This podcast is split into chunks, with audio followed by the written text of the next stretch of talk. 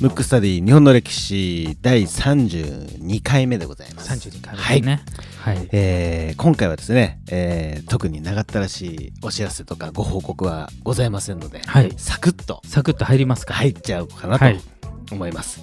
えー前回ですね、うんあのインドの、はい。えーサイラムさんから、はいその上位運動上位運動というリクエストがあって、はいえっ、とね、幕末といえば、うんえっ、と、薩摩、長州、土佐っはい、ていうのが、まあ、メジャーなところで。ですね。いやや、だいぶ遅れて、明治直前に肥前藩、佐賀藩が来て、うん。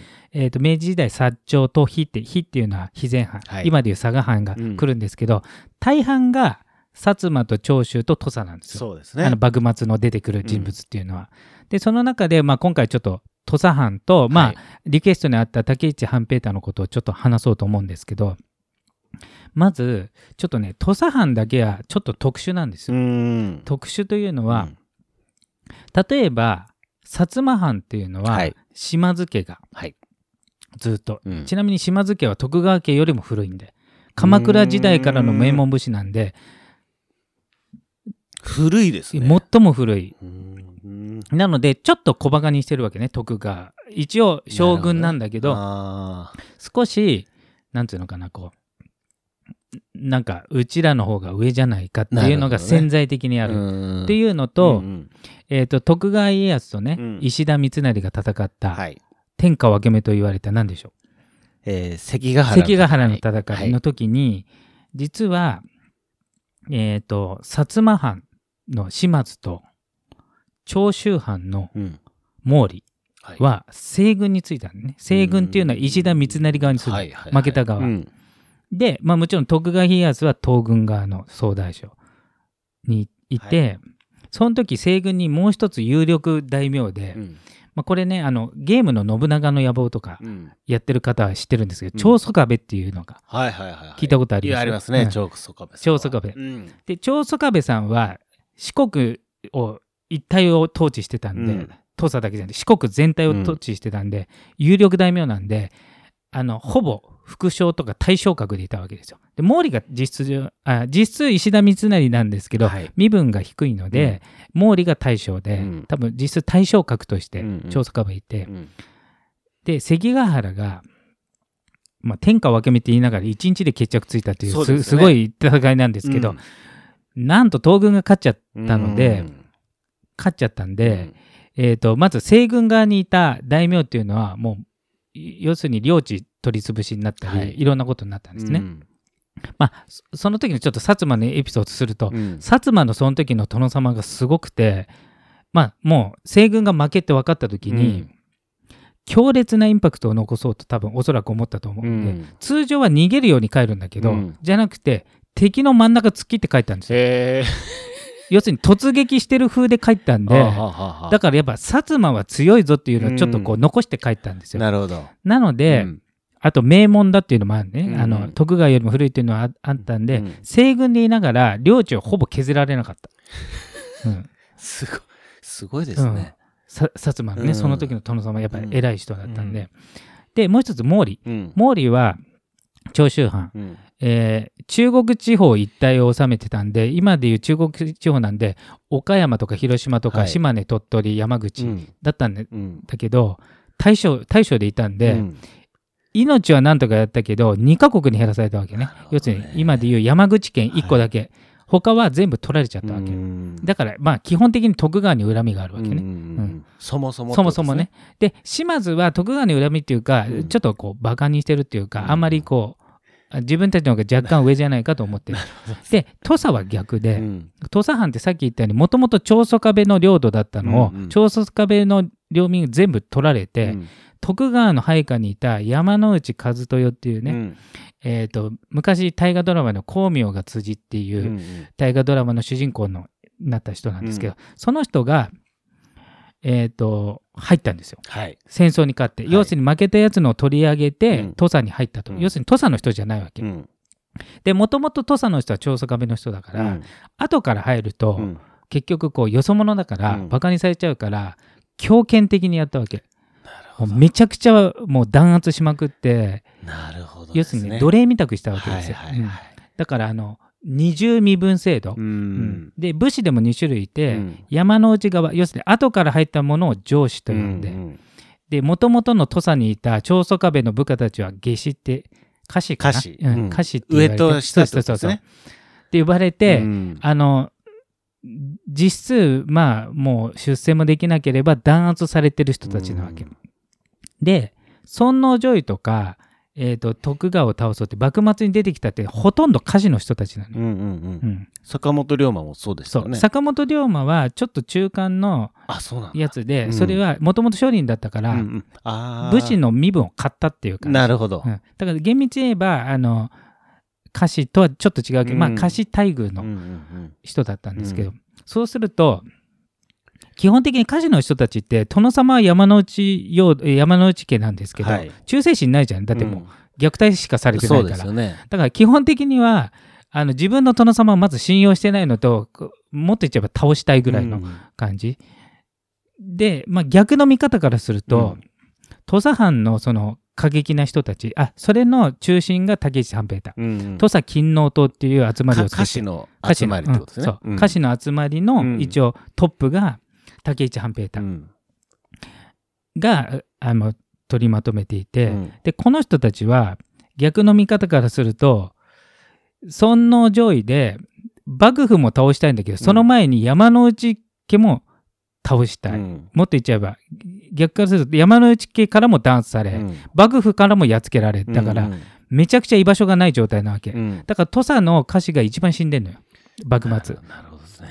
あの無名な人も含めておそらく生き残ったら大臣級の人がゴロゴロ亡くなってるっていうね。なるほど。うんでその人たちは、まあ、竹内半平太がいて、えー、と山之内家がいるんですね、はい殿様。うんで山之内家っていうのは当時の、えー、と殿様山之内陽道って言って、うん隠居して子供に譲ってるんですけど、うん基本的にはその人が実権を握ってる。うんあの幕末四健康の一人っていう非常に頭の切れたうん人なんだけどうん徹底的うに、んあの徳川派なんですよ。徳川に恩しかないからね。うんもともとちっちゃい一部将だったのが24万石の大大名にしてもらった恩義があるんで、うん山之内家が。だから、えー、と徳川家側についてる戸様大名。なんですよ。感覚はね。うんけど土佐藩のその過激派たちはうん。倒幕を考えてるっていう。うんなんでこう面白くないわけ。うん。で、えー、と竹内半平太はまず、京都に出る前に、うん。土佐藩の中でまず上司連中をぶっ倒さないと、うん。権力握れないから、うん。なんと暗殺をし始めたのよ、非常手段として。まあ過激ですね。そうかでも竹内さんもそんな感じだったんですね。そうそうそう。ペイトは。うんもうもう、ハンペイトねうん。そうそう。でそれその時に一応土佐勤王党にあ坂本龍馬もいたんだけど、うん。そういうちょっと過激な急進的なやり方はできないということで後々分かれるんですけど、うんうん。で竹内半平太はそれで、えーその山之内陽道の腹心と言われたうん。吉田東洋っていう、はいはいはいはい。知ってますよ。あ知ってる？あの、うん。あれに、おい龍馬とかに出てくる、ううんん。えっ、と、よ吉田東洋うん。が、まあ、一応、藩の政治の実権を握ってた。うんまあ、今でいう総理大臣、うん。殿様は別格なんで、うん。を、なんと暗殺をするんですよ。で、それを機うん。に、一気に上司連中の力がうん。落ちて、うん。土佐勤王党が、一応身分が低いんで、うん。重要な役にはつけないんですけど要するにいあの一部の上司のなんていうのこうちょっとこう外されてる人たちを担いで、はいうん。名目上その人を役職につけて、うん。その裏で全部采配を振るってたのが竹内半平う太、ん。そうそう。頭がいいですね。頭いい。そう。それで遠隔操作をしてたわけね、うんそういうことですよね。うん。自分では身分的に立てないから、うん。本当は自分で立てたかうら、んうん。で竹内半平太って、うん。半端じゃない能力者なんでもし生きてたら多分総理大臣級、うん。要するに薩摩の西郷大久保、えー長州のあー。き軌道とかあえー要するに桂心とかとはい同格かそれ以上ぐらいの人物だったんですよ。ただそれをやって一応えっ、と自分がうん。一応ね、上司の一番下の身分だったの。はい。だから一応役職にはつけたのね、うん。けど一番高い役職は自分の傀儡の人たち、うん。うん。要するに操り人形を置いてん。自分が裏で操ってたんだけど、その時に、えーうまくいってる時はそれずっと言ってたんだけど、はい。だんだん例えば京都でも尊王攘夷派っていうのが弾圧されて、一時あの一橋慶喜が出たあたりで一は回幕府の権力が上がったりとか、はい。井伊直弼が出てきた時に、うん一時的に幕府の権力が盛り上がった時に、うん。そのタイミングで土佐の中でも今度こそ要するに暗殺したやつをあぶり出すってことで、うん。土佐勤吉田東洋を暗殺した人間をってことそうですね。そう、で暗殺した人間はもう土佐勤王党ってみんな分かってたんだけど、うん。当時は土佐勤王党の傀儡の人たちが住職になってて、うん。土佐勤王党の人たちの方が力が強かったんで、うん山之内陽道うもん。本当は弾圧したいけどそれを飲まざるを得なかったわけ、うんそれプラス世の中もどっちかという世の中っていうのは日本全体も尊王攘夷派が強かった、うん。けど井伊直弼が出てきて、うん。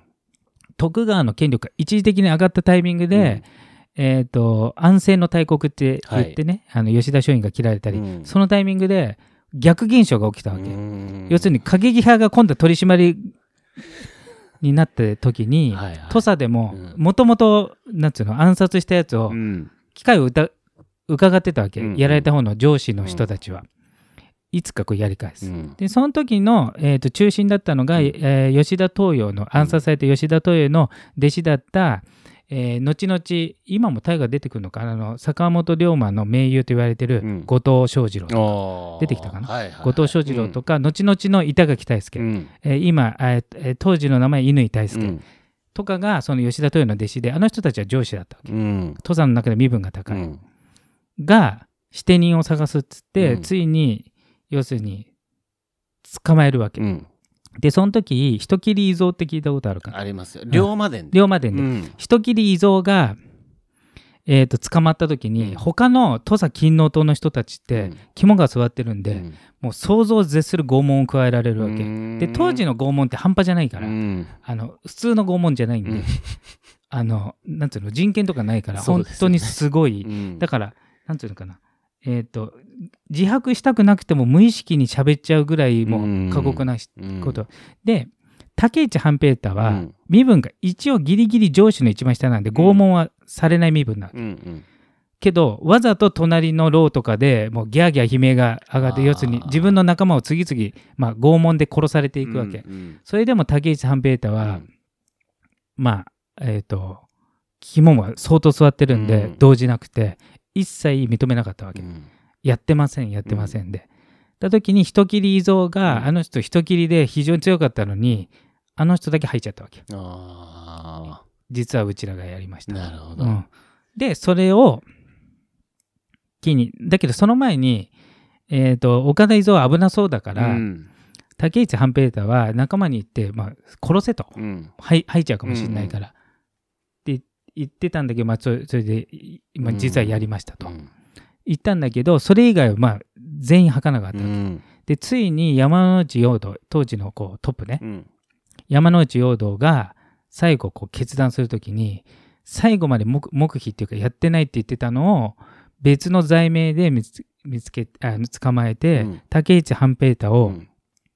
あの上司の身分なんで高貴な人は殺せないの。ようん。切腹を命ずるわけ、ううん。んでえっ、と竹内半平太はまあ切腹はあ要するに死ぬことは怖くない。うんうん。と当時のあの肝が据わってるからね、うん。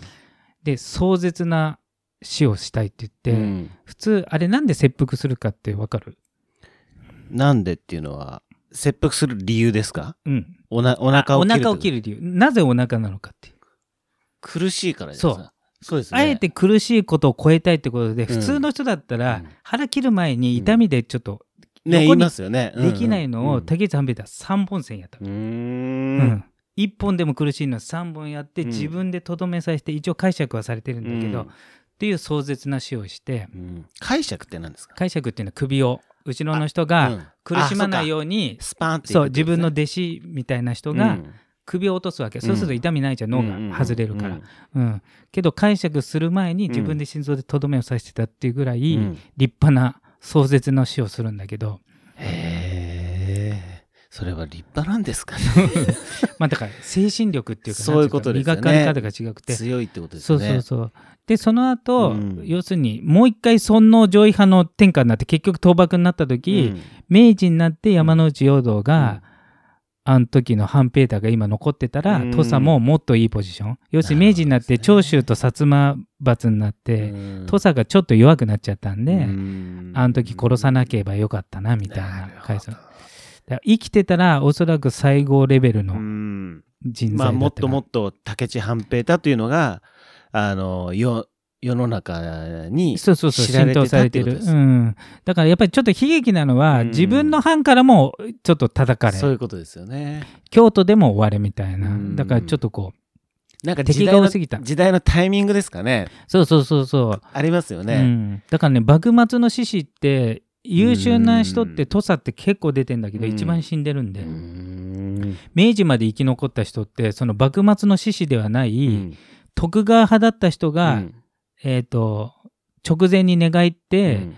なった後々の板垣退助とか後藤象次郎だけ、あと全員死んじゃったんで、うん。そっか、なんかある意味ひ、えーの悲劇的ではありますけども、うん。ある意味すごいですね。うん。ただこれあくまでも土佐側から、うん。要するに明治政府側から、うん。勝った側からの歴史なんで、うんまあその時は単にテロリストなんで、うん要するに暗殺集団なんでね。そうですよね。うんうん。それで武力を背景に一人殺しちゃってるんで、うん。吉田東洋、うん。周り怖すぎて、うん。もうさなんかなんつうの反対できないうん。状態だったんで、あの例えば井伊直弼とかも、前もやったと思うんですけど今ね、えー、と徳川が倒れた側からの歴史からするとひどい人だけど、はい。当時の感覚からすると政権取ってるのは徳川なんでね。徳川を倒そうとしてるのをやっつけるっていうのは、ん。ごく当たり前の話で、うん。当時としては吉田松陰がテロリストなんで、うん。けどそっち側が勝っちゃったからそうですね。うん。まあ勝った方の歴史っていうことそうですね。そうそうそうそうなっちゃいますね。なるほどな、いやいや、ちょっと、今回は武智半平太と土佐藩というテーマで、ね、進めましたけども、うんはい、なんか、土佐藩ってそういう背景があったんですね。そう。だからほとんどうね、ん。悲劇的なほとんど討ち死にっていうか、投資っていうのかな、うんあの戦って死ぬっていう、うん人ばっかりなんで。なるほどな。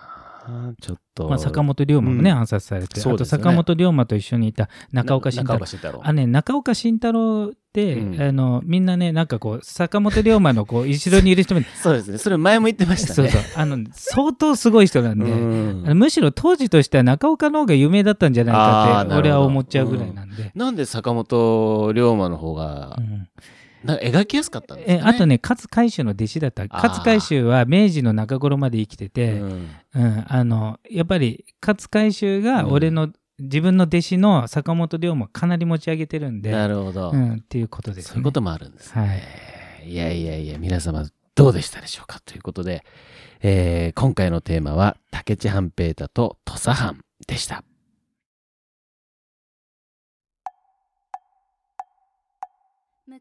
むくラジオだべ。むくむくラジオだべ。むくむくラジオだべ。